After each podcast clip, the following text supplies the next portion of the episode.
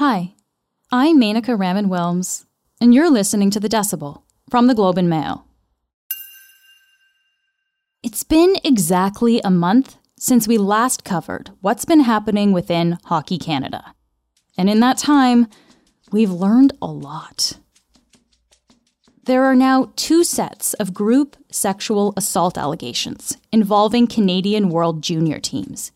One that surfaced last month with members of the 2018 team, and another that came out last week with members of the 2003 team.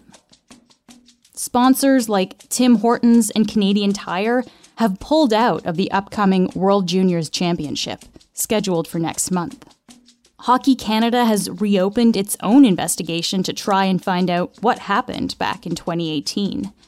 And there are now two active police investigations happening one in Halifax, looking at the 2003 allegation, and the London police have reopened their criminal investigation into the 2018 allegations. But there's still a lot we don't know, like who the accused players are. And since no one's been charged, none of the allegations have been tested in court. This week, Hockey Canada officials were back in Parliament to answer for things, and their leadership was roundly questioned by politicians. Why is it now, in this moment, that you think Canadians should trust you in Hockey Canada and senior management when you've been through these processes for decades? What's changed now? How is it? How can we go forward with the leadership team in the place today that has been involved within the organization for a number of years and have had this attitude in the past. I want to know what you're going to do from now on to reassure parents as well. What are how are you going to do? So there's so so there's no crisis. Oh, I never said that. I is said okay? mag- so yes or no? Yes or no? Is there a crisis in hockey? One thing Hockey Canada officials were asked about was a special fund. It's called the National Equity Fund and they've been using it for decades to pay out settlements, including lawsuits alleging sexual violence. What we've seen from the very beginning of this is that Hockey Canada wasn't very public about these allegations. And by using this fund, it allowed them to pay it out quickly and it allowed not a lot of scrutiny on the whole process.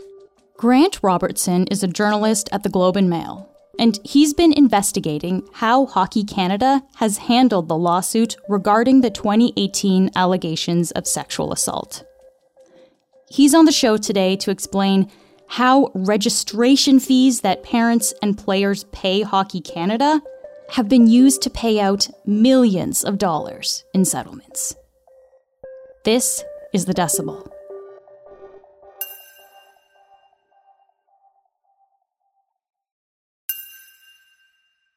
Grant, thank you so much for speaking with me today. Thanks for having me.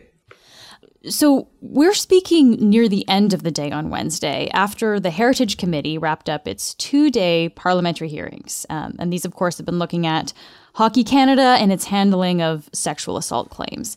You've been paying very close attention to this, Grant. What do you think was the most significant thing that, that you heard at these hearings? Well, there were a few. I think the two biggest ones were to what extent Sport Canada knew about these allegations back in 2018 from Hockey Canada, and really the lack of oversight that Sport Canada was placing on Hockey Canada. You know, we know Hockey Canada has faced a lot of criticism for how they've handled this and the extent to which they did or did not investigate this fully. Hmm. But in addition to that, Sport Canada, which basically is the funding body of the government and gives Hockey Canada millions of dollars each year, kept those checks rolling over the years, knowing that this case and these allegations hung over Hockey Canada and really didn't have a good sense of where the allegations were at, where the investigations were at. You know, we had heard that they weren't fully aware that the investigation had basically stopped. And yet they kept paying out those checks. So that happened on day one. That I think was a really surprising thing.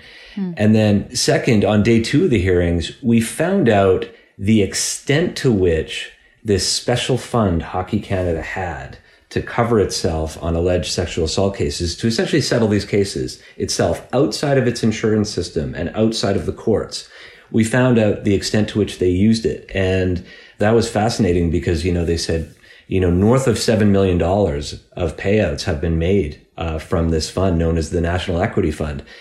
You know, and I found that really interesting because I started asking them about that fund several weeks ago. And, you know, a month ago, we didn't even know this fund existed. And so to see them on the second day of hearings just start disclosing the numbers of how much this fund had paid out and how many uh, sexual assault cases it had been used to do settlements on mm. uh, was was really interesting. It was, I think, more than people expected. Yeah. It, let's focus in on this fund specifically, Grant. This is the fund called the National Equity Fund. How would you describe that to people who, who've never heard of that before? What it is is a special reserve of money that essentially what they do is they they charge uh, parents and players um, a, a, fee when they sign up for hockey for insurance. But the fee that they're charging is, my understanding is, is more than what the insurance costs. So the extra money they put aside in a special fund, and they also invest that money. So it not only do they get money for it from registration fees, from from the insurance component of registration fees, but also from investment and uh, interest income. And so they've built up this fund, which, you know, we were able to determine in recent years has exceeded 15 million. And it's used as this reserve to cover, you know, allegations of sexual assault. And they, they acknowledge today they use it in other cases as well. But in looking at sexual assault, they use it to cover settlements on that, that they either can't claim on their insurance or don't use their insurance company for. And, you know, what we've seen from the very beginning of this is that Hockey Canada wasn't very public about these allegations. And by using this fund, it allowed them to pay it out quickly and it allowed not a lot of scrutiny on the whole process. Okay, so there's there's a lot of details here that we, we are going to get into. I, I just want to clarify one point here. So this is a fund that is made up of essentially registration fees for Hockey Canada that parents and people have been been paying into. Mm-hmm. Uh, you kind of called it like a secret reserve fund. Is is it normal for an organization to have a fund like this? And that's a great question. Yes, people have called this a, a slush fund. Uh, some people have called it an unregulated uh, insurance fund that was self managed by Hockey Canada. There's a lot of different words for it depending on who, who you talk to. Now, organizations do carry contingency funds for, for various things. The key here is disclosure. Hockey Canada never disclosed publicly what this fund was for and what it did. Well, that's not a normal contingency fund. There's usually controls over contingency funds in terms of how that money is used and in what situations it can be deployed and it has to keep be kept in a separate account. This was just a big fund that they had access to at their discretion. And the key thing here when I mentioned disclosure, this all comes down to what they disclosed. Because in general, you can't collect money for one purpose and use it for a different purpose. And so Hockey Canada was not disclosing to parents and players that a portion of their uh, registration fees, the portion on insurance, would uh, would essentially be used to settle cases in this side fund that they operated. To really find the existence of this fund, we had to piece together uh, several different documents and then cross reference that with mentions to the fund on their finances and then any references in their insurance handbooks. It was never disclosed in one place and, and really wasn't fully disclosed. So the parents and players who were, were signing up for hockey, they didn't know that this is where their money was going. And, and that's where disclosure becomes the real problem here.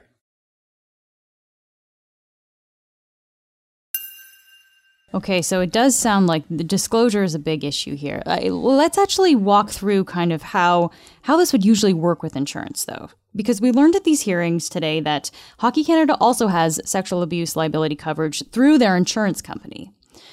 So perhaps we can kind of establish a baseline here, Grant. What would be the normal way for a claim like this, a sexual assault claim, to be handled by a sports organization like Hockey Canada through regular insurance? Well, the normal way would they they would find out about it and they they would inform the police and there would be a criminal process that would begin. And if they were to want to settle this claim, or if they were to need to settle this claim through a lawsuit, they would um, make a claim against their insurance coverage. Because you're right, Hockey Canada, like many organizations, you know, companies would have insurance for this, and Hockey Canada had extensive insurance coverage for it. So now the insurance, uh, and this goes for all kinds of insurance, um, the insurance company would want to investigate themselves just to make sure they're not paying out a frivolous claim. Hmm. You know, I think anybody who's had car insurance or house insurance, you know, when you make a claim about an accident or maybe, um, you know, some damage to your house, the insurance company wants to investigate to make sure this actually happened and, and the facts are what the facts are before they cut that check. They would want to interview all the players. They would want to interview Hockey Canada. They would want to get all the details. And that process didn't happen here. And so that's mm-hmm. where it became, you know, you mentioned normal versus maybe not so normal. That's where it deviated in that um, an insurance process would have instigated more scrutiny, really. Okay, so what do we know about how Hockey Canada then handled the situation that kind of started all this, the, the 2018 claim of the alleged gang sexual assault in, in London? What, what happened with this incident in particular then? Well, we, we don't know a lot because, as I mentioned, your disclosure on this hasn't been great. You know, they, at, at the first set of federal hearings a month ago, they didn't even acknowledge that this fund existed or where they got the money from to pay the settlement. They just said we sold investment. Um, we liquidated a portion of our investments to pay for uh, pay for the settlement, and that that is set in a sorry kept in a separate account from what our government funding would be, our business development and sponsorship funding, our ticket revenues, merchandising, etc.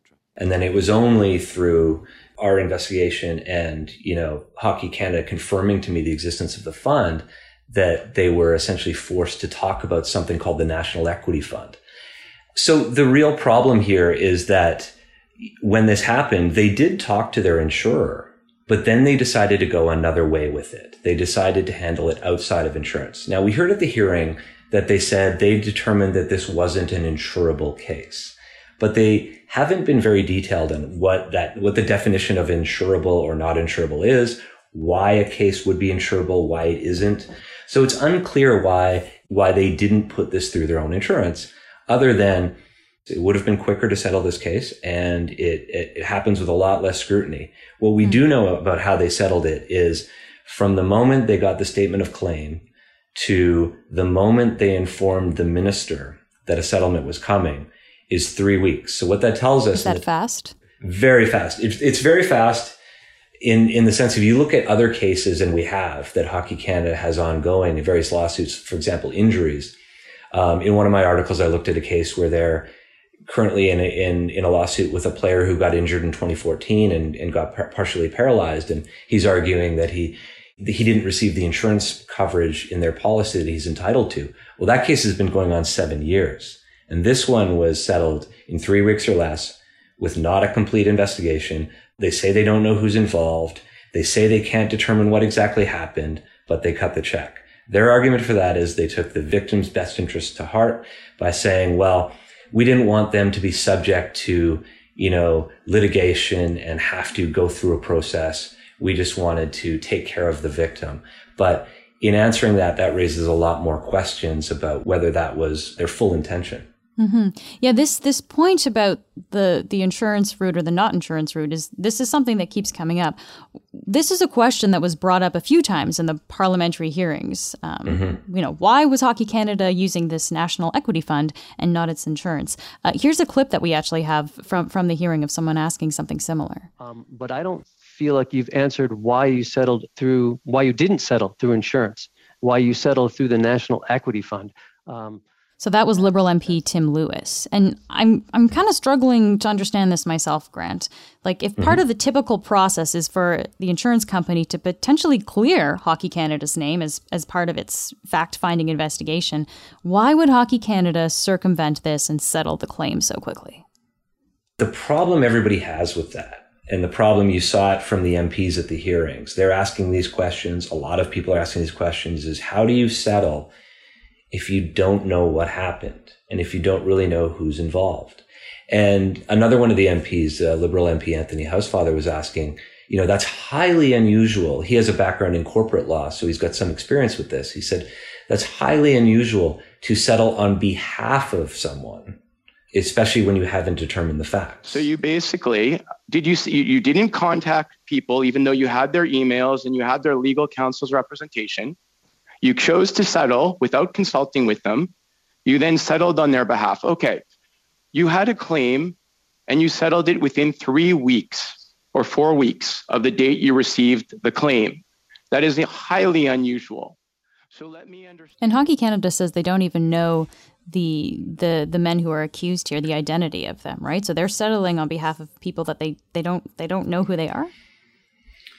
Yeah, yeah, that's that's the premise that uh, that they've put forward. Um, it, that also shines a light on really the quality of the investigation that might have been attempted on this. You know, one thing we heard on day one of the the hearing was that uh, you know the lawyer for the law firm Hockey Canada called in to investigate this. They were brought in to do an investigation, but really didn't complete that investigation. And we heard at the hearings yesterday that that investigation is now being done with um, a condition that if players refuse to participate, they won't be able to participate in any Hockey Canada events going forward, won't be able to play for Canada if that's available to them.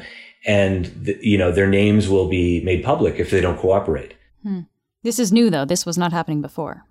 Correct. And, and that's the upshot of all of it. So what that tells me is, okay, now you're doing a real investigation with, with where people have to cooperate and there's punishment if you don't. Hmm. Um, and that's the difference between this one and the, and the previous one. Yeah.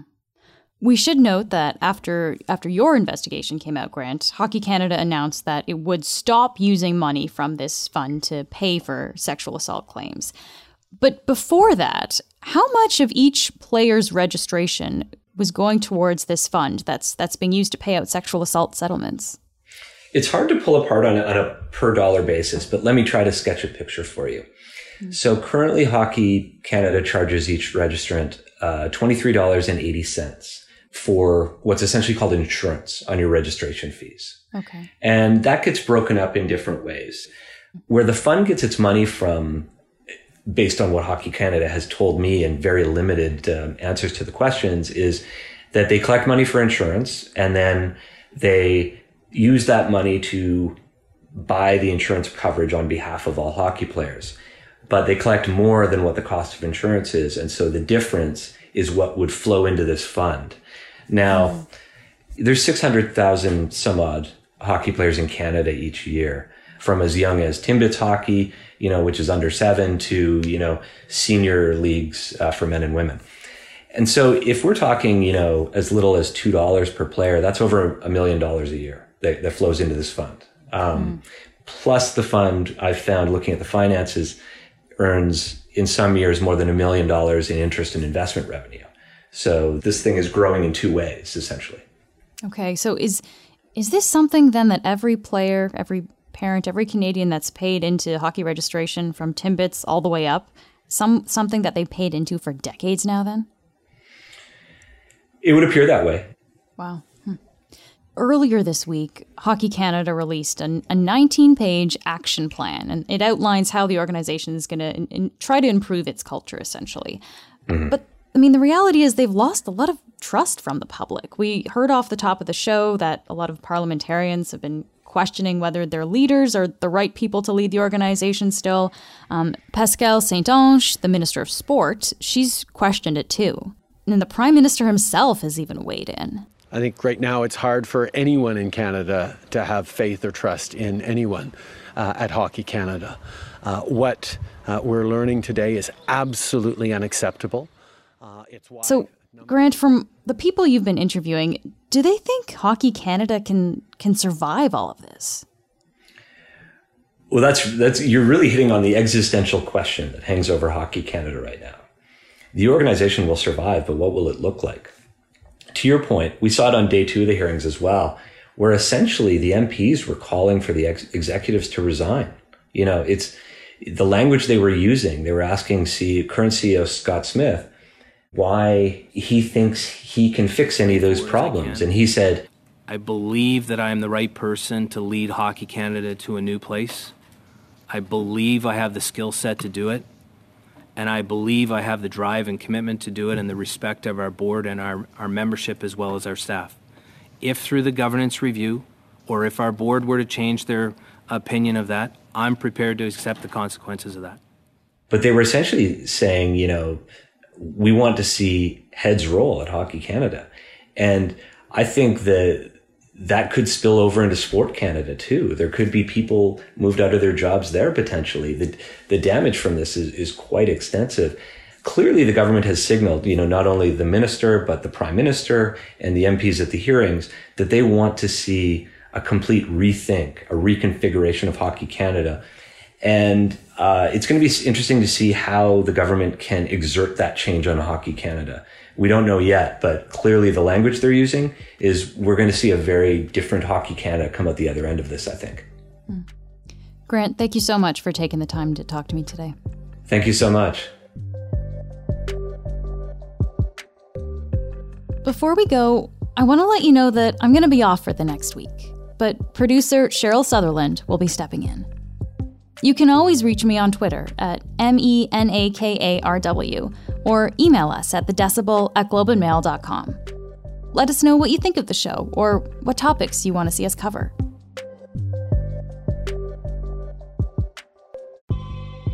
That's it for today. I'm Menaka Raman Wilms. Our summer producer is Zara Kozema. Our producers are Madeline White, Sherrill Sutherland, and Rachel Levy McLaughlin. David Crosby edits the show. Kasia Mihailovic is our senior producer, and Angela Pacienza is our executive editor. Thanks so much for listening, and I'll talk to you soon.